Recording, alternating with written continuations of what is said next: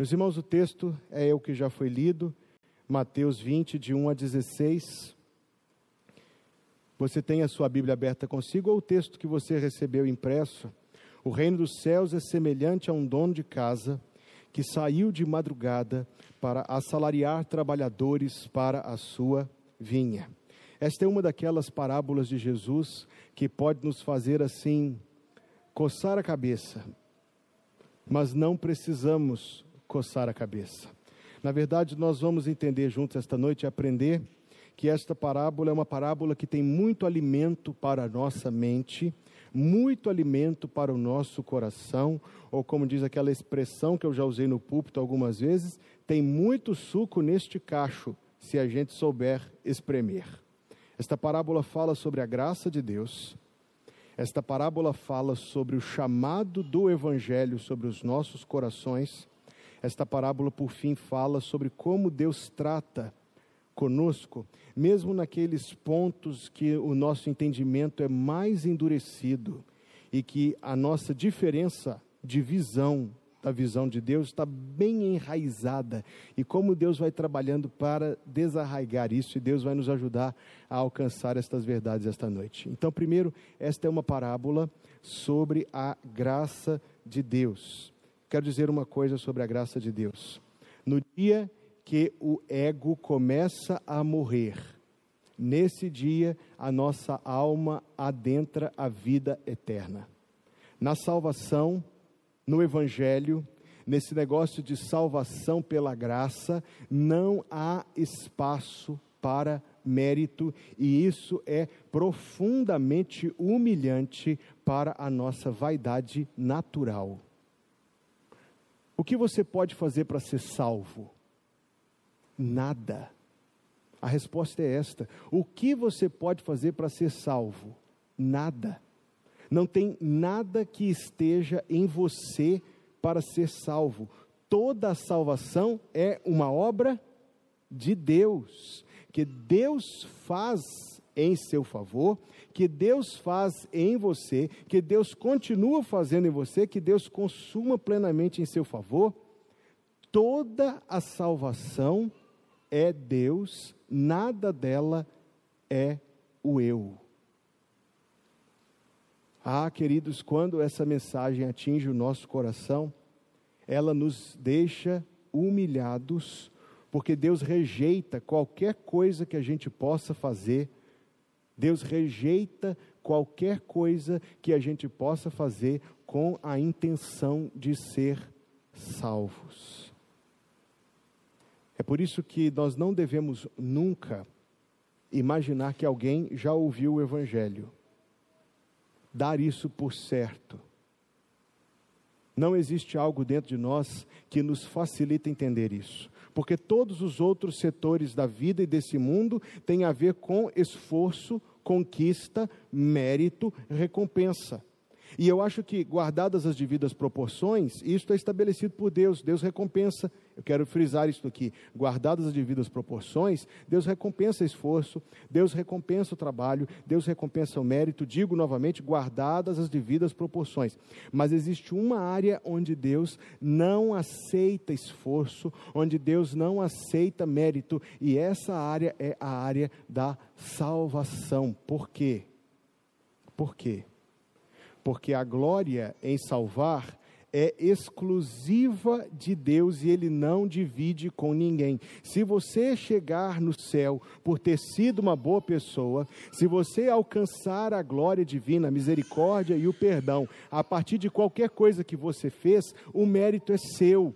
Paulo diz isso: se alguém recebe o salário, não está recebendo um favor. É dívida quitada. Mas na perspectiva de Deus, Deus deseja ser glorificado na salvação. A salvação não é movida primariamente por dó de nós, a salvação é movida primariamente pelo desejo de Deus ser glorificado em salvar.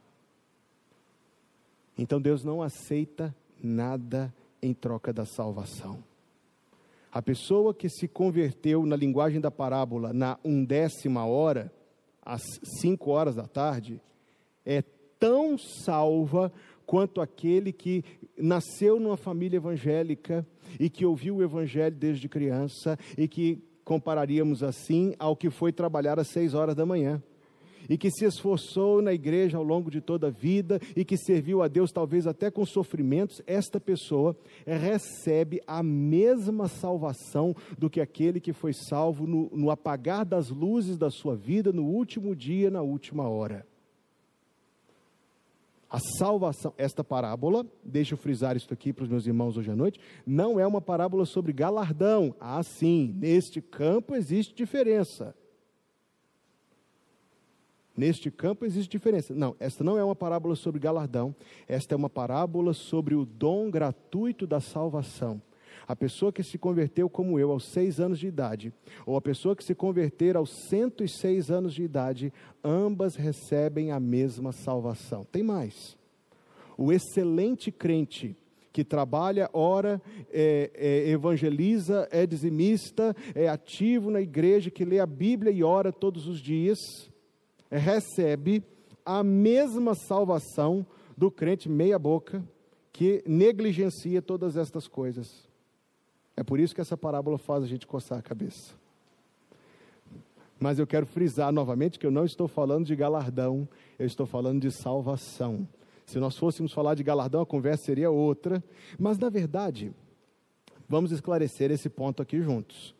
Mesmo no que diz respeito a galardão, o galardão não é dado para a nossa honra. O galardão é aquilo com que nós honraremos a Deus na eternidade. Então, você já está despreocupado de si desde o início e por toda a continuidade da vida cristã. Na, na, linguagem da parábola, o Senhor Jesus falou uma coisa que todo mundo entendeu. Na época da colheita da uva, o, o dono do, do, do, da vinha, ele tinha que trabalhar com muitas mãos e rapidamente, porque uvas expostas ao sol, já maduras, sabe o que acontece com elas? Fermentam. E fermentadas no cacho, elas não são úteis para qualquer uso que eles poderiam dar a elas. Então era um trabalho que tinha que ser feito com muita gente rapidamente. Num dia de trabalho, o dia de trabalho daquele tempo tinha 12 horas, não tinha CLT, eram 12 horas enquanto tinha sol, de 6 da manhã ao pôr do sol às 18 horas, e o salário era um denário. Esse era o valor praticado na sociedade de então. Então vamos entender a parábola. O homem saiu às 6 da manhã, saiu às 9 da manhã, saiu ao meio-dia, saiu às 15 horas, saiu às 17 horas. 17 horas.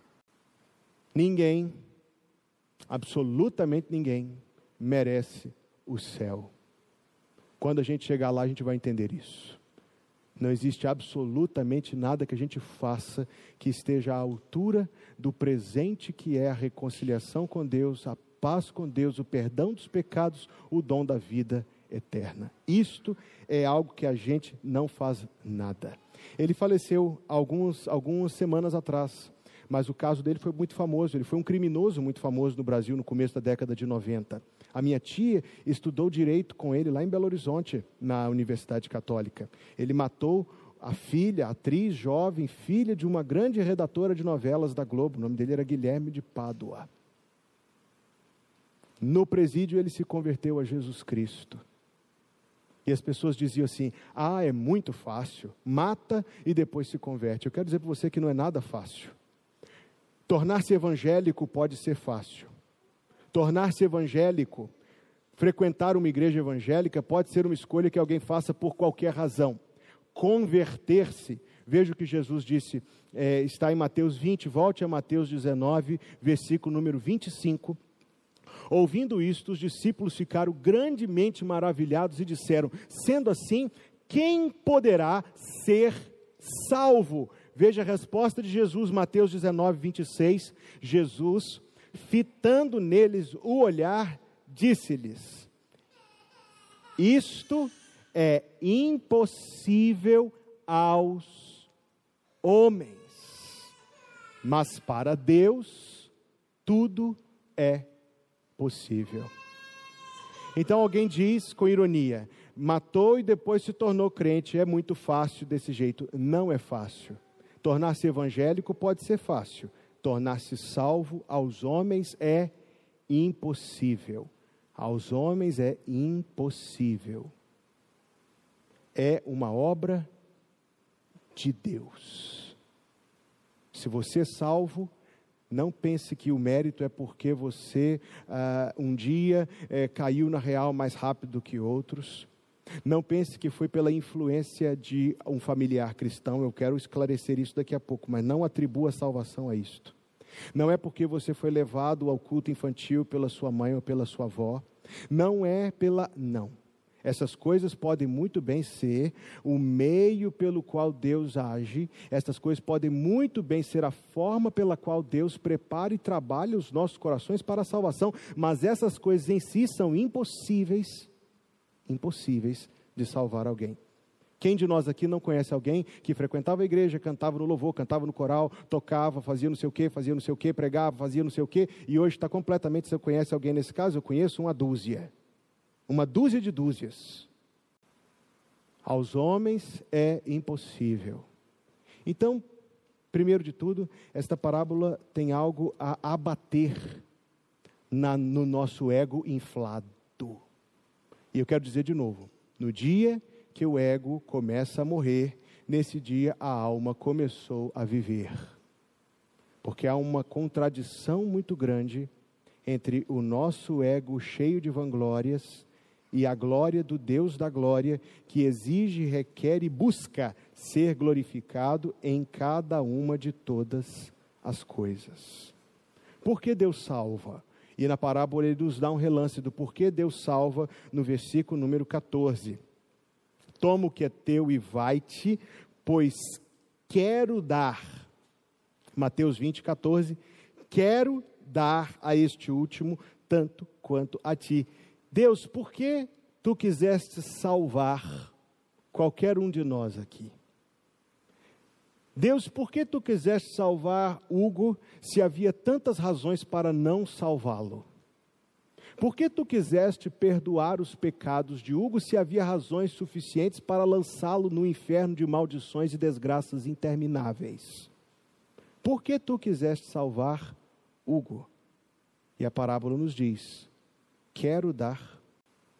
E no versículo número 15, porque eu sou bom. Porque Deus salvou Hugo e perdoou os pecados de Hugo? Porque Deus quis, porque Ele é bom. Eu nunca fiz uma coisa que fizesse com que Deus tivesse razões para me salvar. A minha única contribuição na minha salvação são os pecados que fizeram necessário eu ser salvo. O mérito da salvação é todo, todo, todo, todo, todo de Deus. Porque se você abrir o YouTube, você vai achar algum herege irresponsável dizendo que Deus salva as pessoas porque vê o potencial delas. Deus salvou porque viu que se salvasse o Hugo, Hugo ia dar um pastor útil nas mãos de Deus. Deus salva porque quer e porque é bom. Alguém diz que a fé cristã é muito intolerante porque ensina que só existe um caminho de salvação. E eu sempre respondo, admirado que haja sequer um porque não deveria haver nenhum caminho de salvação. Não deveria haver caminho de salvação. Aos nossos pais no jardim, Deus deu ordens claras que eles não levaram a sério e eles nos representavam a todos ali diante de Deus, não só a si próprios, como também a nós. E eles descartaram as palavras de Deus e fizeram o que queriam e abandonaram a Deus em si próprios e por nós todos, e ali era o fim. Não deveria haver meio de salvação. Existe um. Por quê? Porque eu quero e porque eu sou bom. É o que Deus diz. Porque eu quero e porque eu sou bom. De maneira que Deus é o único glorificado na salvação. E ela é dada pela bondade e pela vontade de Deus. Amém? Mas há uma segunda lição nesta parábola Esta parábola tem estado na minha meditação alguns dias. Conversei, Ana Luísa, eu e ontem passamos um bom tempo conversando sobre este assunto, porque esta parábola me ajudou a entender melhor a vida cristã. Na vida cristã, o reino dos céus é semelhante a um dono de casa que saiu de madrugada para assalariar trabalhadores para a sua vinha. Às seis da manhã ele estava chamando gente para trabalhar. Às nove da manhã ele estava chamando gente para trabalhar. Ao meio-dia, às quinze horas, às dezessete horas, ele estava chamando gente para trabalhar.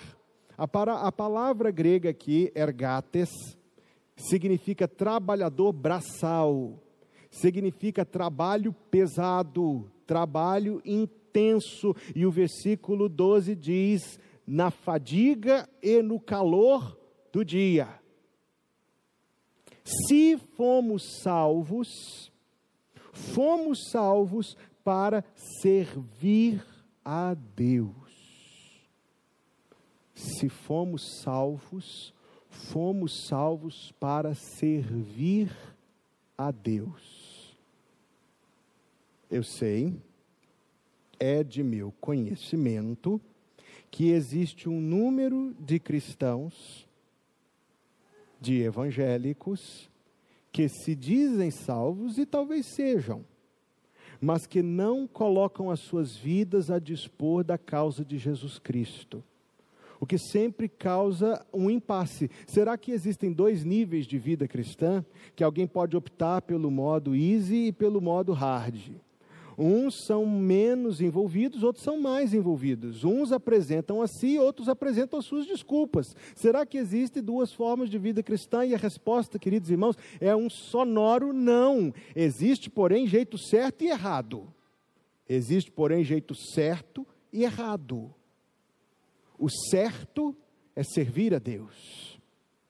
O certo é colocar-se ao dispor de Deus. O certo é amar a Deus e o povo de Deus. Esse é o certo. Quem vive aquém disto, abaixo deste padrão, está roubando Deus de um servo que ele comprou, que se recusa a lhe prestar o serviço que deve. Roubará o homem a Deus? Pergunta o profeta Malaquias: rouba? E como rouba? Rouba todo dia. Veja que o chamado da parábola é tão claro. E ele ainda nos dá uma janela de pensamento que a vida daqueles que estão fora do Evangelho, eles são chamados no versículo 3 e no versículo 6, três vezes de ociosos. A outra tradução que eu tenho aqui diz desocupados, que ofensa. Tem pessoas que são tão religiosas, tem pessoas que são tão trabalhadores, tão esforçados. O desocupado aqui não é uma categoria moral, não. É desocupado em relação a Deus. Essa pessoa vive, caminha, trabalha, consome, faz e, e, de tudo da sua vida que a vida lhe proporciona, no entanto, nada disso é para Deus. Tudo é distante, fora, longe de Deus. No que diz respeito a Deus, é um desocupado. Será possível que algum coração que nasceu de novo, será possível que um coração que nasceu de novo vai se considerar confortável nessa posição, sabendo que foi comprado para servir, negligenciar o serviço que deve? Vamos estabelecer aqui um esclarecimento muito útil. Ninguém é salvo por obra, sim? Sim.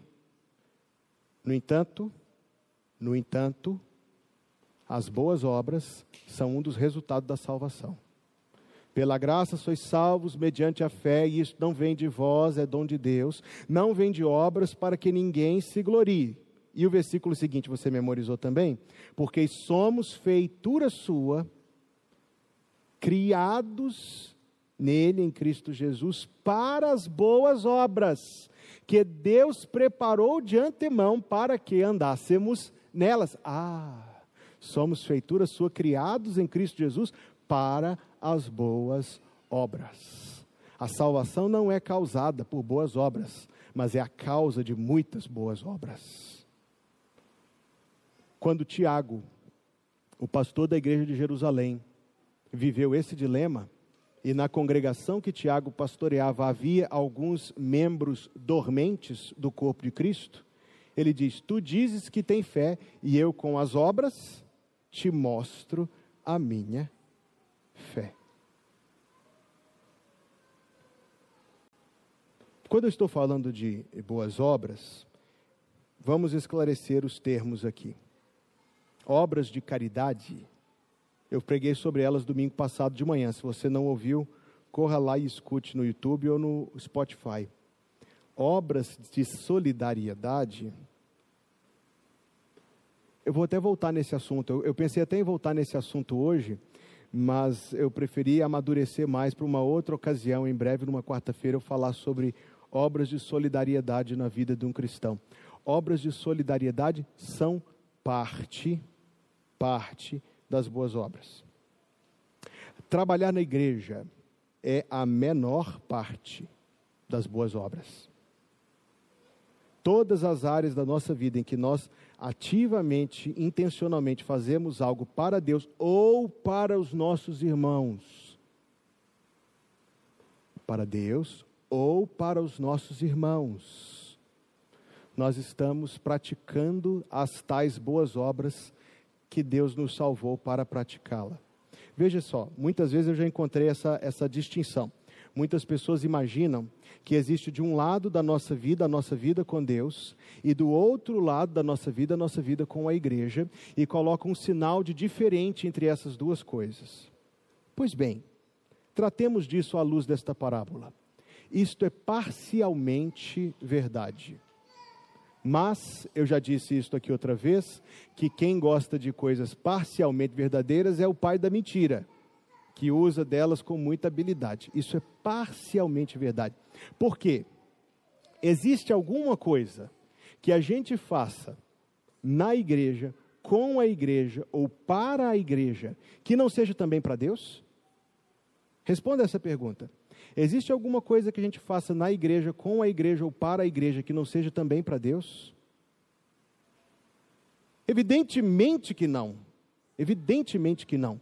A nossa relação com Deus, pessoal, existe para além da nossa vida com a igreja, é a nossa oração particular, é a nossa meditação diária na Escritura Sagrada, é a nossa busca pessoal por santificação, é a nossa evangelização pessoal, é o nosso ministério pessoal. Mas isso não é em substituição do nosso ministério com os irmãos e aos irmãos. É a mais. Está entendendo o que eu estou querendo dizer? Existe um padrão mínimo de vida cristã, e esse padrão mínimo, o mínimo, o mínimo, o mínimo, é o que a gente faz junto com os irmãos, na companhia dos irmãos e no serviço dos nossos irmãos. Isto, eu quero dizer de novo, é a vida cristã mínima. Qualquer coisa que a gente faça com Deus é além disso. Porque se nós não estamos. Vamos supor, eu conheci uma vez uma, uma senhora que ela tinha um, um, um o quê? Um grupo de senhoras que iam cuidar dos cachorrinhos na rua. Os cachorrinhos que ficavam nos parques, o cachorrinho que morava sem dono, ia lá dar ração, levava para dar banho e tal. Isso é um gesto simpático, cada um avalie. Mas o grupo marcou o domingo de manhã para fazer as suas caminhadas. E essa senhora entendeu que, como que ela estava fazendo era um ato de bondade, ela poderia substituir o culto do domingo de manhã com o cuidado dos cachorrinhos no parque. E ela estava categoricamente equivocada, e eu direi mais do que equivocada, embora eu acho que ela não tinha intenção ruim, ela estava transgredindo contra o Senhor. Porque o desígnio do Senhor é que os crentes se reúnam para adorá-lo para ouvir a palavra de Deus e para mutuamente se encorajarem, se servirem, se apoiarem. Aquele crente que vai numa igreja hoje, vai na outra amanhã, vai na outra no domingo seguinte, sempre frequentando cultos, mas nunca tomando parte real da vida de uma igreja, ele está contrariando a vontade de Deus para a sua vida. Por quê? Por quê? Porque a vontade de Deus para a sua vida perpassa a relação de amor e serviço aos irmãos. Então, o que eu quero dizer para vocês que somos salvos para servir, somos salvos para servir a Deus e aos nossos irmãos, e tudo que fazemos com os irmãos, aos irmãos e junto aos irmãos é para Deus. Esta visão individualizada da vida cristã é equivocada ao extremo. E acredito ainda que com essa sutileza de engano, Satanás conseguiu infringir prejuízo a muitos servos de Deus. O chamado do Evangelho é para sermos trabalhadores de Deus, nos envolvermos com a causa do Senhor, servirmos o Senhor. Uma das formas como servimos o Senhor é quando servimos os nossos irmãos. Não podemos negligenciar isso, porque quando Deus nos chama, Ele não nos chama para ser um aspecto a mais da nossa vida. A igreja não é um endereço, um lugar que a gente vai aos domingos. A igreja é uma família da qual nós fazemos parte íntima visceral, real. Meu amigo pastor Elias, eu fui pastor do pastor Elias e o pastor Elias era meu pastor. Ele fez aniversário sábado passado, ele era o pastor emérito da igreja que eu pastoreava. Pastor Elias Dias de Melo, um, um dos grandes santos de Deus, como eu o amo. Pastor Elias foi representante dos batistas brasileiros lá nos Estados Unidos durante um período de um ano, dois anos, se eu não me engano e visitou muitas igrejas lá falando do trabalho do Evangelho aqui no Brasil. E esteve na segunda igreja batista de Houston, Texas. Quando você for lá, você vai ver uma das maiores igrejas locais do, da família batista no mundo. E o pastor da igreja naquele tempo era um homem chamado Joe Bizanho. Já faleceu. Pastor Bizanho, um domingo, pregou a mensagem do Evangelho, fez o apelo um número de pessoas vieram à frente para receber a Cristo como seu Salvador. Dentre os que tomaram a decisão naquele domingo estava um homem que era famoso nos noticiários como um dos maiores magnatas do petróleo no estado do Texas. Um homem de fortuna imensurável. O pastor, que tinha o costume de visitar todos os que tinham tomado decisão, foi à casa daquele riquíssimo homem, uma mansão acompanhado de um dos diáconos da igreja, e disse que a casa do homem era daquelas de revista mesmo, de cair o queixo. E foram recebidos pelo próprio empresário, pelo magnata, na sala da sua casa, eles se assentaram. O homem disse diretamente ao pastor: Pastor, eu tenho uma pergunta só para fazer ao senhor. Eu quero saber o que vai me custar, o que vai me custar ser um crente? Se eu estivesse lá, ou você estivesse lá, nós diríamos que não custaria nada e a resposta estaria certa. Mas o pastor Joe Bizan, na orientação que teve do Espírito Santo, disse àquele homem uma coisa também verdadeira. Disse ele: vai lhe custar tudo. Vai lhe custar tudo. Se nós tivéssemos dito nada, a resposta estaria correta mas ele, ao dizer tudo, não disse errado.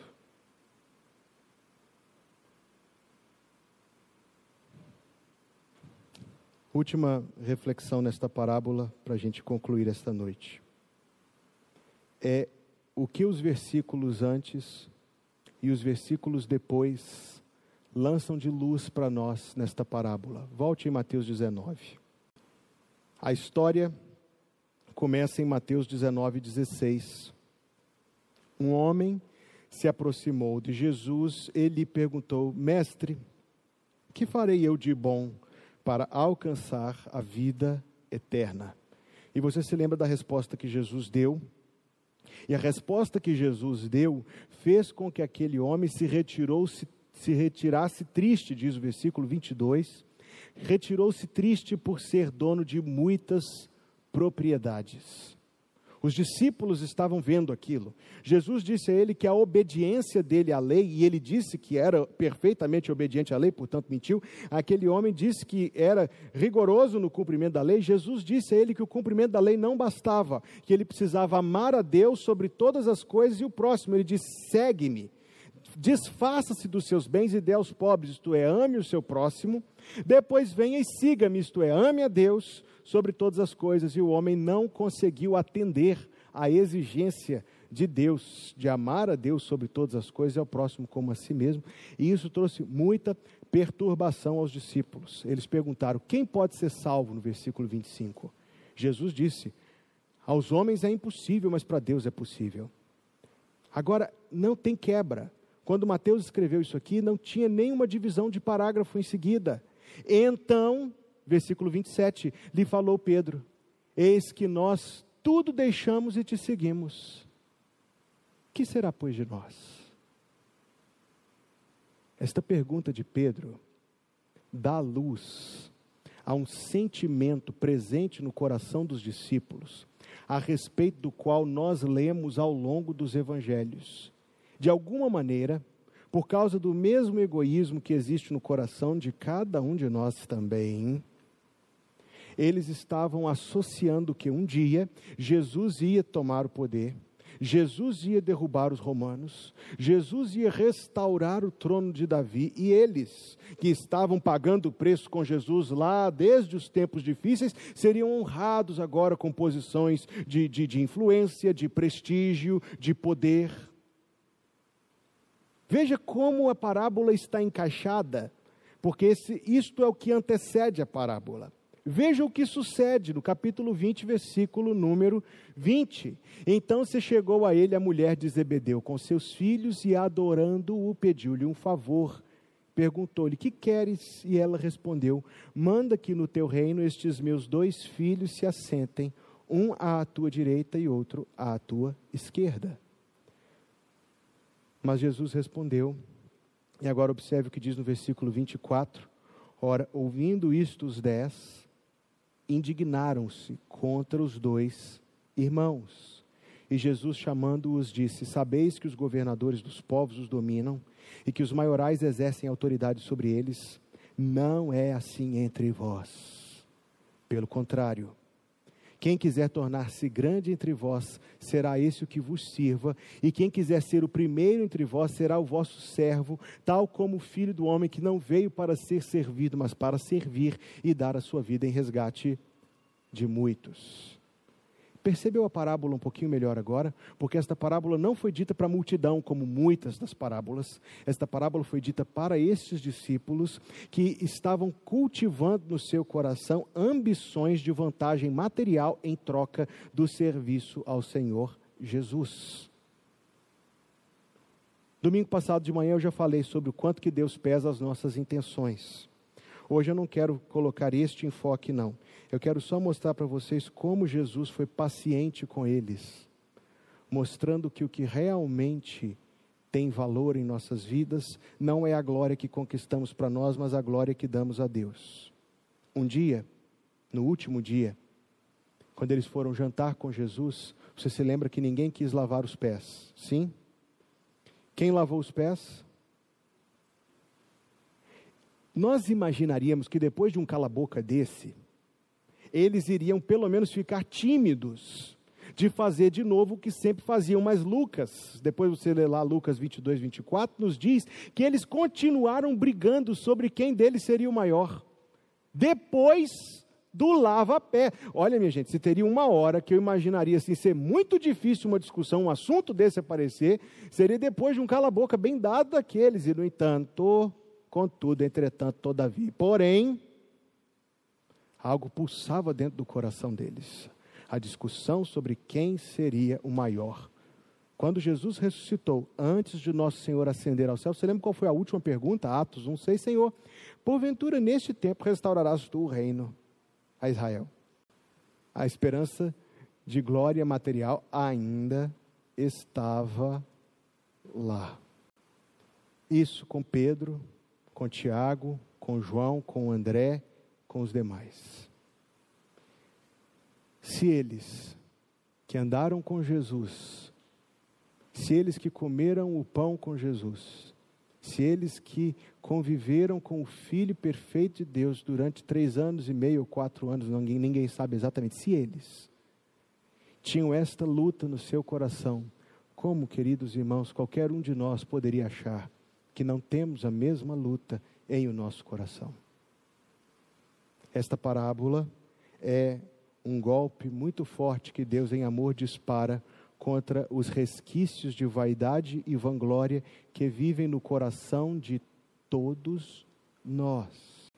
Foram anos de crescimento espiritual para lavar essa mancha.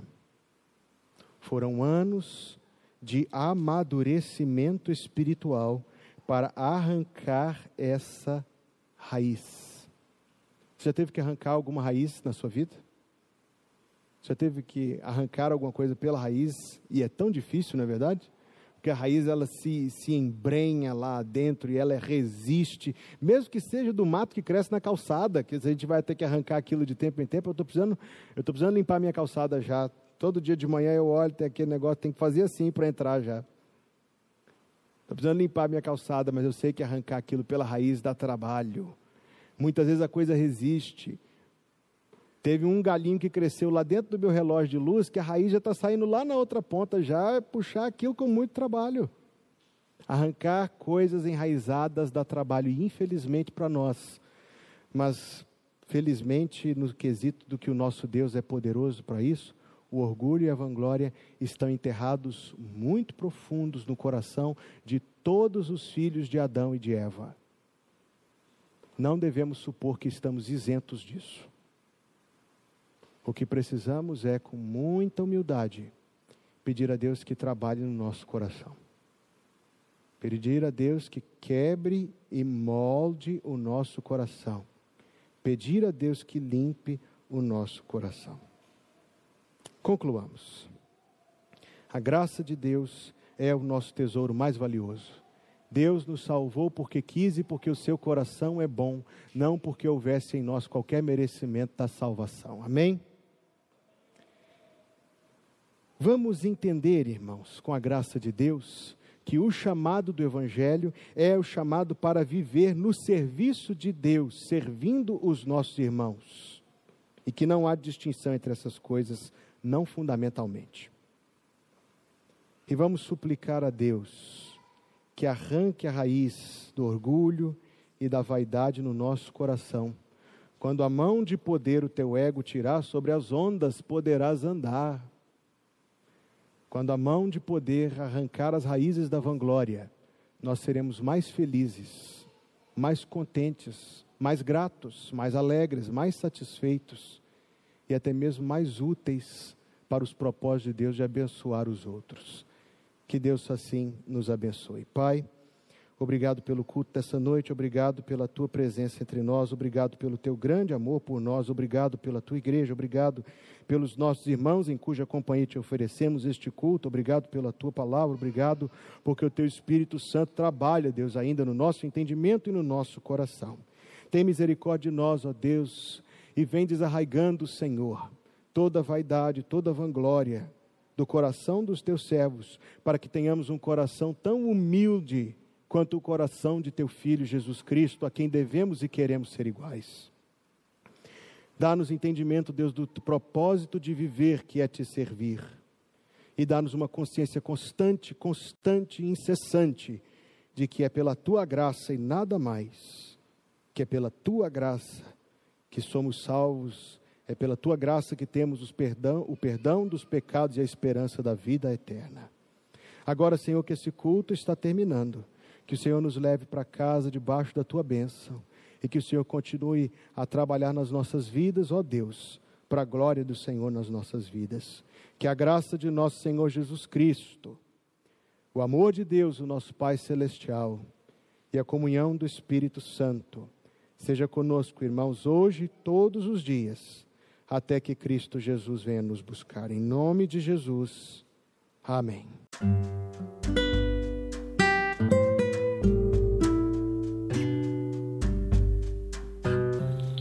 Obrigada por estar conosco. Volte sempre. A Igreja Batista Plenitude tem sempre uma mensagem de Deus para você.